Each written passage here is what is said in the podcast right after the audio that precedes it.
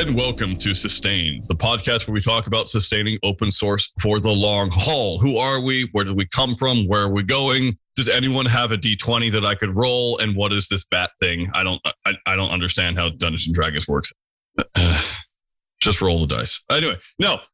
Very excited to have our guest on today. It is very rare that we get to talk about really cool stuff. That's actually not true. We always do, but definitely today is going to be fun. We have a lot of hosts on today. So I'm Richard Littauer. Hello, everyone.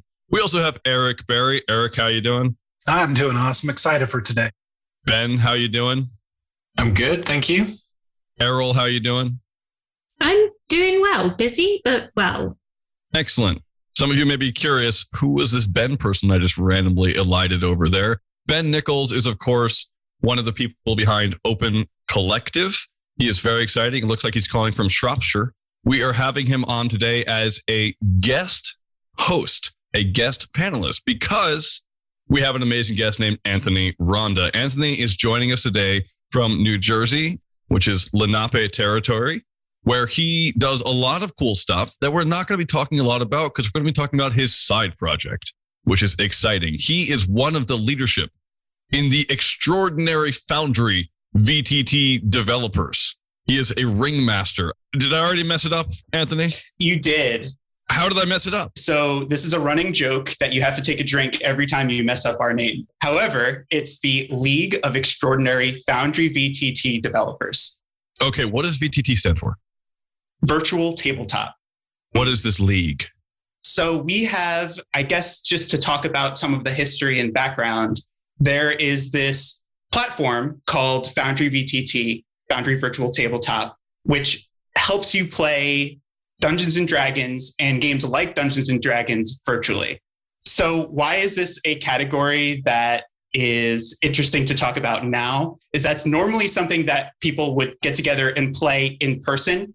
And during the pandemic, a lot of the existing platforms exploded, and Foundry VTT basically came right online around March 2020. And so it got a lot of interest. It was the new thing. What's especially cool about it is that it's a platform that runs on JavaScript and it has an open API that, you know, they were very forthcoming with a lot of feedback in the beginning, built the API to a place where people were really excited to use it. And so now in the league, which is a community of game developers and programmers and game publishers, our community has about 2,500 members, and 660 of which are programmers who create for that API. That's really interesting that you say that Foundry was something that came online just at the start of the pandemic. I thought maybe this is something that I just massively missed out on because I've been, as a lot of other kind of board game people have been doing throughout the pandemic, living on Tabletop Simulator. And I thought I'd just missed out on like a whole other world that I just found. But that timing sounds quite significant. Is Foundry like Tabletop Simulator created by one single organization? So I think TTS is Berserk Games. Does Foundry have like a similar kind of commercial entity that's running the core? Yes. So to give kind of like background on the company, they started up just to create the software. So they have like five employees right now, either five or six. And then what I would say about the differences between Tabletop Simulator and Foundry VTT, I would say it's more geared towards games like Dungeons and Dragons, tabletop role playing games, because it doesn't have card functionality yet. It doesn't have a lot of the virtual 3D environment. It's more of a 2D environment. So you can't necessarily play around with fully 3D minis. There are a lot of different platforms that are like this. That one is a little bit more catered towards board games, where Foundry VTT is a little bit more catered towards what we call as a category tabletop role playing games. I was so excited to talk to you this morning. I've been smiling this whole time because I didn't realize that this existed until very, very recently. To give you a, a little bit of background of me, I grew up in the Midwest United States. I think I'm 45 now. I don't even remember. But I grew up playing Dungeons and Dragons with all of my friends. And that was just what we did every weekend. We'd get together. We'd probably play for a combined 18 hours over the weekend, every weekend. And it was such a cherished memory of mine. And it seems like what has been created and what you're providing is the ability for us as this bunch of old players to get back together and just do what we used to do because it's completely set up for remote. It's all on the web. It, blows my mind that this thing exists and I didn't know about it. How has the adoption been over the past year? So, a couple different things. One, because I don't actually work for Foundry VTT, we're entirely on the like volunteer open source communities. We don't actually have a lot of those numbers. So, I mentioned that our community, our creator community, is 2,500 members, and the Discord is like it's kind of like a gamer home base for a lot of communities. Discord community for the official Discord community is somewhere between 40,000 and 45,000 different users, and that's the English Discord.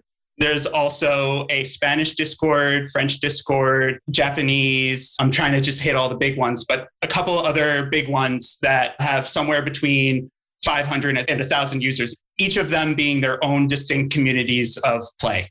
So whether they are there to get together to play together or whether they are there to ask for technical questions, as they will often do. So that's really the numbers that I have. Also, I help run the subreddit for the platform. And we just recently hit our 25,000 user milestone. So those are the numbers that I have. And Foundry VTT kind of keeps their numbers kind of locked up. So Foundry VTT didn't invent this as like a product category. This was started like a decade ago, actually, really a couple decades ago. People have been thinking about this problem for a long time. The most popular platform right now has many millions of users. They're called Roll20, and they are well above and beyond what Foundry VTT gets. But we kind of believe that we have the larger API developer community. We're not entirely sure, but that should give you a good idea. So, when you talk about the API developer community, can you dig into not only how this relates to open source, but what type of contributions exist in this platform?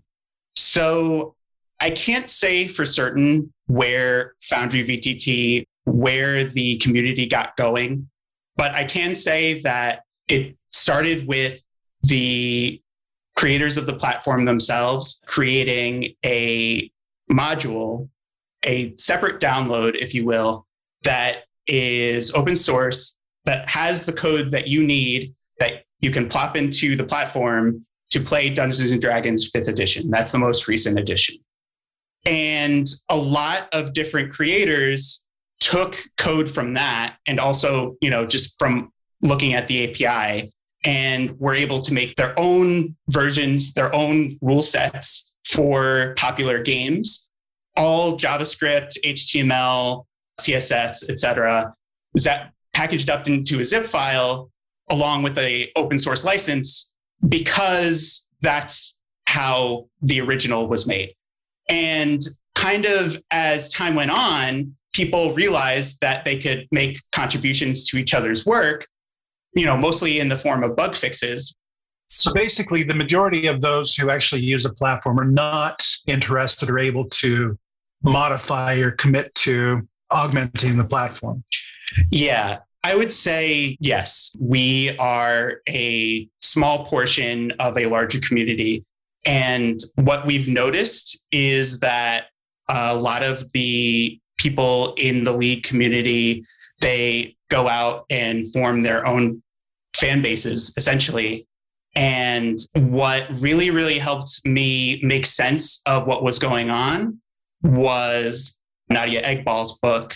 It gave me the language, at least, to say what we have in the league community is a club of stadium projects because we are all collaborating on some level, trying to get some things done. There are modules that we need to make sure have compatibility with each other so that games run smoothly when people want to use, for example, they want to play Dungeons and Dragons, but they want to use this optional rule that someone has coded into a feature that can be plugged into the Foundry platform as a add-on module.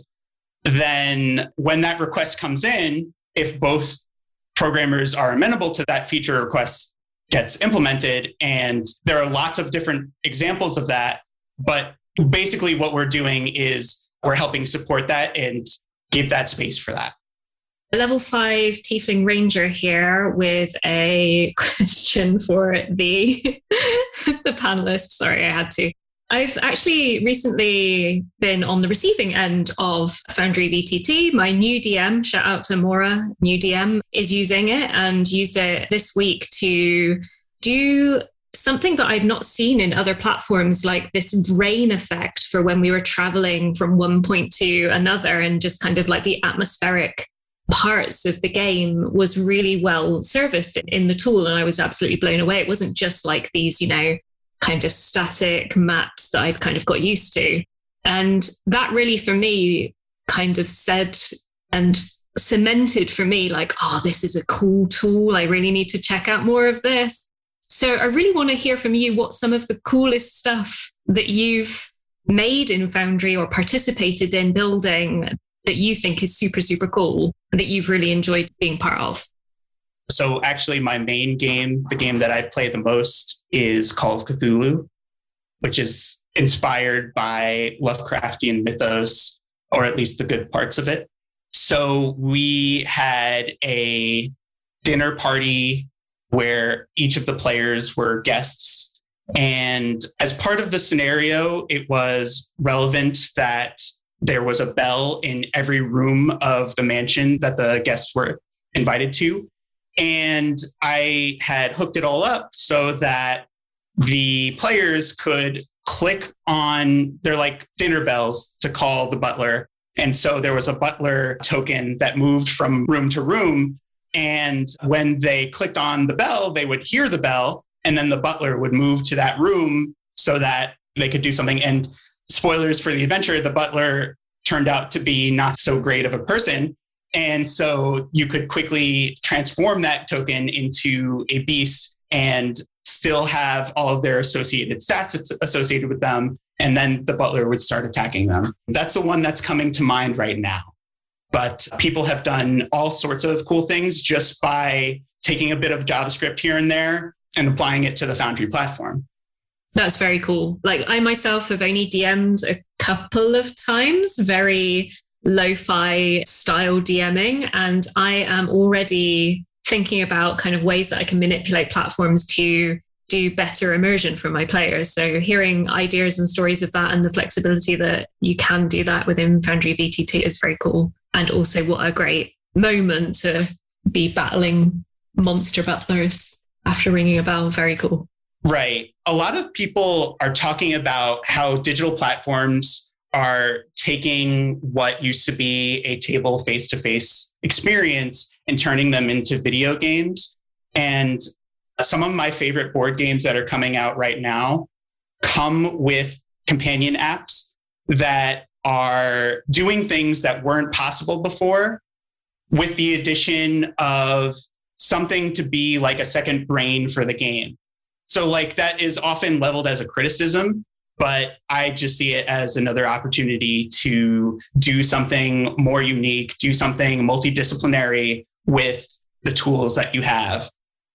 I like that a lot. Full disclosure, I grew up evangelical. When I was 12, I listened to a Christian podcast, I guess you would call it today, called Adventures in Odyssey, which horrified me because I was a kid who played D&D and swiftly went down and became a Satan worshiper. So I swore never to play role-playing games, and I have held true to that for no obvious reason. I think I would really love them, but that's why I'm the only person here without a level 95 dark mage, elf warrior, lord, king, something, which I regret. And it's very sad. One of the things I'm curious about is I know very little about the gaming communities. I know very little about D&D. I'm still not even sure how to spell it. When we're talking about Wizards of the Coast, who I believe is the company that made them, how have they been involved with open source? So this entire industry is very interesting to me because when I think of video games, I think of very closed source. EA doesn't share anything. Everything is private. Everything is under the hood. Everything is locked away from users. And Dungeons and Dragons seems to me to be the opposite of that. Can you talk a bit about the history of open source here so I can have some more context, understand how your league is, say, doing new or novel things or how it depends on open source? First off, rules aren't protectable by copyright. However, a specific implementation of rules into text are protected by our copyright. Wizards of the Coast knows this, but they also know that being a market leader, so this is something that was written by a Wizards of the Coast employee a long, long time ago. Being a market leader doesn't necessarily mean that you're the best game, but it's the game that everyone knows the rules to. And so one of their earliest employees who doesn't work there anymore created the open game license. And it was, I guess, drafted or possibly published in the year 2000, which is a couple years before Creative Commons came out. And it's trying to do a little bit of GPL and a little bit of what Creative Commons became. And it's just allowing you to use the rules of Dungeons and Dragons. However, you cannot use the trademark Dungeons and Dragons and, you know, create commercial products with it and so on. So that's what enables Foundry VTT to do what it does without creating a partnership with Wizards of the Coast. Plenty of others have done so as well. I actually created an awesome list of a bunch of different software projects that have the OGL license somewhere in their software files just to show people that this is what can be achieved with some kind of open licensing for copyrighted game rules. And so they did that with their third edition. Their fourth, and it, and it was widely successful. Their fourth edition, they removed it. Basically, that employee left. They thought it was a bad idea. They removed it for their fourth edition. They don't have a fourth edition open game license supplement. And that did not do well. Whether that was due to that edition not being popular or whether it was due to the fact that nobody could then create their own adventures and worlds using that edition's rule set, you can't really say one or the other. But then they went back to it in the fifth edition, that's the current edition, and Dragons has literally never been more popular. And now the head of the game, I forget his exact title, he was hired into Wizards of the Coast off of the strength of all of his OGL licensed work. You can at least see the correlation, if not show causation, that open licensing allows your game to be more popular and go everywhere. On that note, I have experienced the I want to say overwhelming, but I also want the positive form of overwhelming amount of like homebrew stuff that's out there for not only Dungeons and Dragons editions, but like everything under the sun as far as TTRPGs go. And one of the things that I'm really curious is about how those cultures and communities grow and how that happened essentially. Whether this license was maybe it was the part that like drove this, but how we sustain those kinds of communities and how those kind of communities grow. And what do you think that other open source tools, communities, projects could learn from the TTRPG community? What practices could we start to shift over to other communities that would help this kind of growth of content, engagement, community cohesion? With maybe also, you know, there's always the risk of the more critical and not so great parts of the community with those things. But yeah, I'd love to hear your thoughts on what we can transfer over. I want to say that the barriers to entry you probably already know from personal experience or from looking out at the world and saying, why aren't there more programmers? And it's partly just all the usual barriers to entry. You know, anyone who can write down some text in their own words can write an adventure for Dungeons and Dragons. So, like, I don't have anything that I can necessarily lean on and say, like, this is going to be the magic. But if open source had tools that lowered barriers to entry so that you could write in your own words a function. Like I'm kind of thinking like I had just created a Twitter bot and I had been playing around with Google Colab for a while now. And I've never looked at the Twitter API before. And Google Colab, for those who aren't familiar, is They call it the AI pair programmer. And what they have done is they have made it so that I can not ever have to look at the Twitter API. I can just write down what I want in comments and it writes the whole function for me. And that's pretty much what happened. So I think that is really the only lesson to be learned is that we already know that there's a fairly large barrier to entry for anyone who's not already a programmer to get into a programming community. So that's probably all that I have to offer there. I was going to pick up on, I guess, kind of like the other side of that equation, which is I'm kind of looking on the repos the League of Extraordinary Foundry VTT developers, I don't have to drink, uh, have published, and just seeing that you're creating a lot of tools for people who are building implementations of game systems. And I was wondering, coming back a little to like Nadia's book, and you're talking about clubs and stadiums and so on. Do you think that the community that you kind of support has a different relationship with one another because they come into it through a game or a gaming system? Do you think there's a stronger kind of sense of community there that people within that space would have because you know they might play together and enjoy kind of being together with the software that they build? I found it a lot easier to make friends through the league than other open source communities. And I don't know really what the root cause of that is.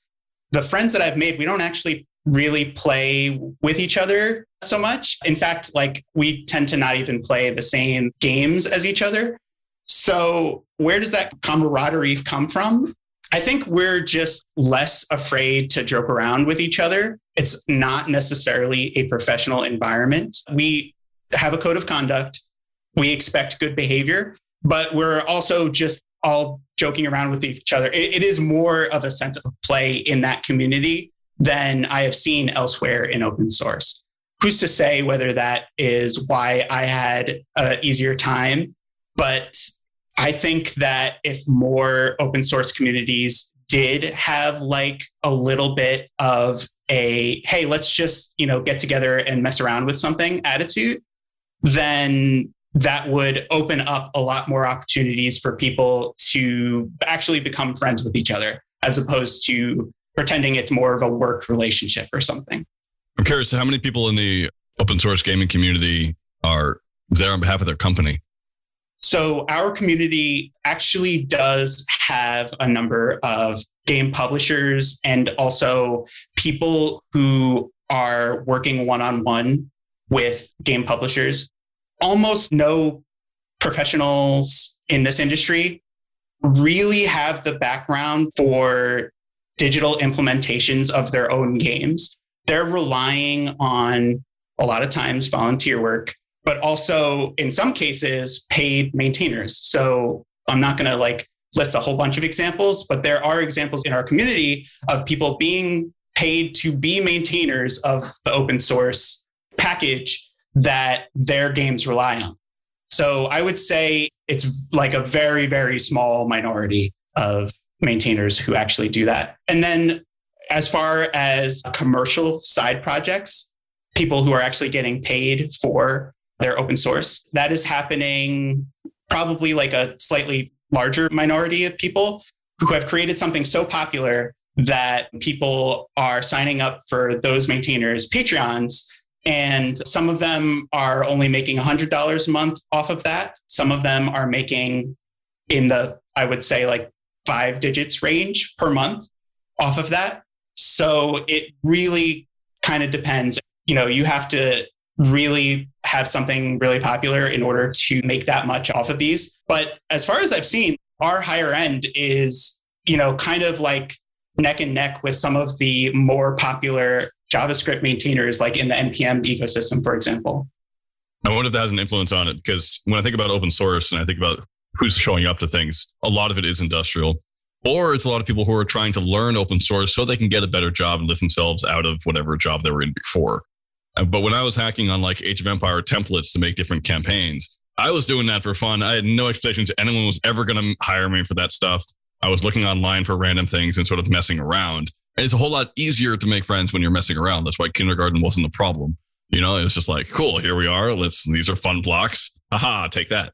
And I just wonder if that has more of an influence on the gaming community. Anecdotally, that would seem to be the case, but like it'd be cool to have stats. I don't know what those would look like.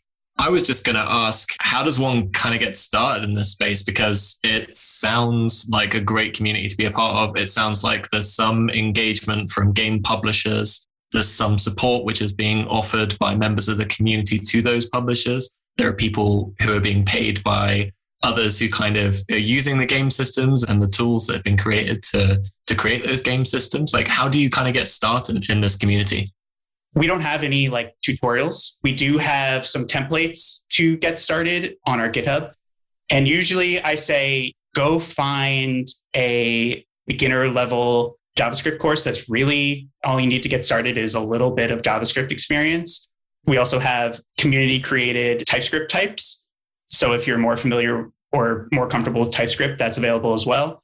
On our Discord server, we have pinned in one of our channels a really basic to do list, but inside of Foundry tutorial. We haven't really built that out. That's something that I'm hoping to get us moving in that direction of what is the top to bottom tutorial? What do we recommend? What practices do we recommend for creating your own game system, your own game rules that anyone can plug and play into Foundry and make something that you're happy with as a result. We don't really have that yet, but we do have the community to answer your questions. And almost every question gets answered in some respect, so long as you have a little bit of background, a little bit to get started. So I would mostly just say check those resources out in our Discord server and ask questions if you need to ask questions. Just as a addition, since I'm also part of the Discord there, uh, trying to be a nuisance in the design channels for designers or people that are like, I don't want to write code. What can I do? There is plenty to do from a design perspective and user research perspective. And I personally, I cannot wait to do more of that once I am less busy personally. Yeah. So the community is really great at collaborating and thinking through different ideas. If you have a very specific goal that you have in mind that you'd like to find some collaborators on, what we'll do is we'll set up a private channel for you to just add a whole bunch of people to. And that way we have that as a workspace. And we have roughly like 20 different people who are helpers in our community who might just feed a little bit of ideas for you, who might know someone who was also thinking along the same lines. So if there are any people in our community already who didn't already know that, we're trying to be more explicit about that. Something that I've discovered in the community manager space that I'm trying to pull into our community is guidelines of participation. Discord is just chat. It's not clear to our community that they can request something like that. They, they can request a private space from us. We'll give it to you. We'll feed ideas to you and you can kind of run that as your own work group. And so I'm at least trying to be more proactive about thinking like, what is a successful collaboration? What does that look like? And how can I be more explicit about showing that like this isn't just top down? These are the channels. You're here to ask questions. I want to make sure that people are also here to provide input.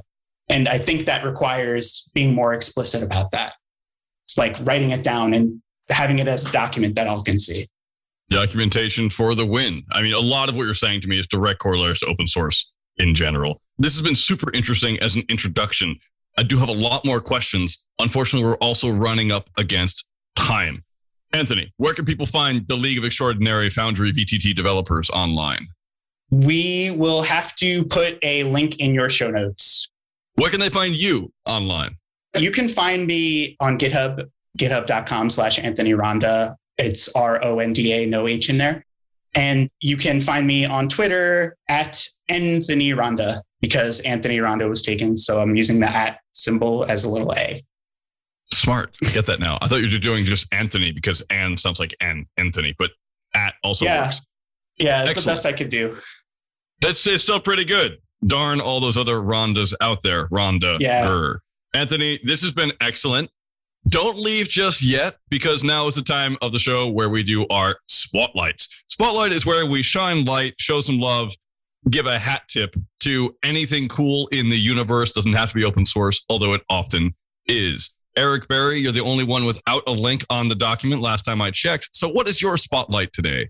My spotlight actually kind of fits in with what we're talking about. There's an open source project called MagicaVoxel, and it is a cross platform tool that allows you to create voxel objects that are often used in games. If you like Legos and that kind of stuff, it's really fun to just kind of get into your creative mindset and start working on it.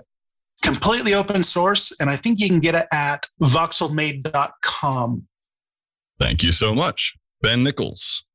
So mine is going to be related to uh, I moved to a dark sky area at the start of this year, and I found Stellarium, which is an open source astronomy tool, just last month, and it is amazing. It's GPL. You can find the code on GitHub, and you can also donate. You can pay for free software now. That's the thing on Open Collective as well. So I did that just last month. But yeah, Stellarium. Sweet. Eriol Fox? So my spotlight is within the world of TTRPGs. Gosh, say that three times fast. TTRPGs, it is a really cool thing that you can do if you don't have time to code or if you want to do more of the writing side of thing. So go to homebrewery.naturalcrit.com. There is a section of that site where you can, in Markdown, write a adventure module, write a homebrew class, write anything that you might want to turn into the pages that look like you know parchment and the d&d formatting the dungeons and dragons formatting. And it's just really fun to play around with if you're more on the writing side of things uh, and want to contribute adventure modules or you know content. So check that out. Stellar super cool my spotlight today is commander keen commander keen is the only computer game i have played consistently my entire life since i was around four i played it yesterday on the plane coming back from os summit which is super, super fun. Still working on beating it in one life on the hardest level without saving. It's taking me a while, but I will get there. John Carmack is one of the creators. He went on to do a lot of interesting stuff at Oracle. He is a huge open source proponent and fan. If anyone who is listening can get him on this show, please do so. I think that would be the sweetest. But Commander Keen, it's the best. Secrets of the Oracle is basically my childhood in a nutshell. All right, Anthony Rhonda, what is your spotlight today? My spotlight is Codidact. So I'm assuming most listeners are aware of Stack Overflow, and that is not necessarily in uh, open source project. However, some of the people who helped create community at Stack Overflow decided to work on their own open source kind of like question and answering, very much inspired by that. And the thing that I like most about it is that any of my code answers, I can explicitly make them CC0 or dedicate them to the public domain. So, worth checking out for supporting open source and answering and asking coding questions. And also, TTRPG questions. That was a recent community that they added to their website.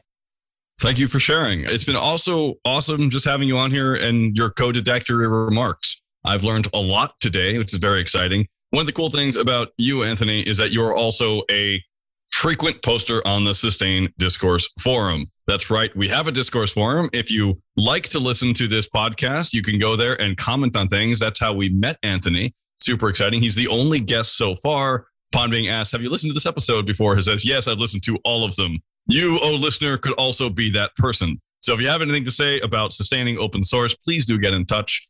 SustainOSS.org is our thing. But also do check out the League Extraordinary Foundry VTT developers. It sounds super, super cool. Anthony, thank you again. Thank you. This has been fun.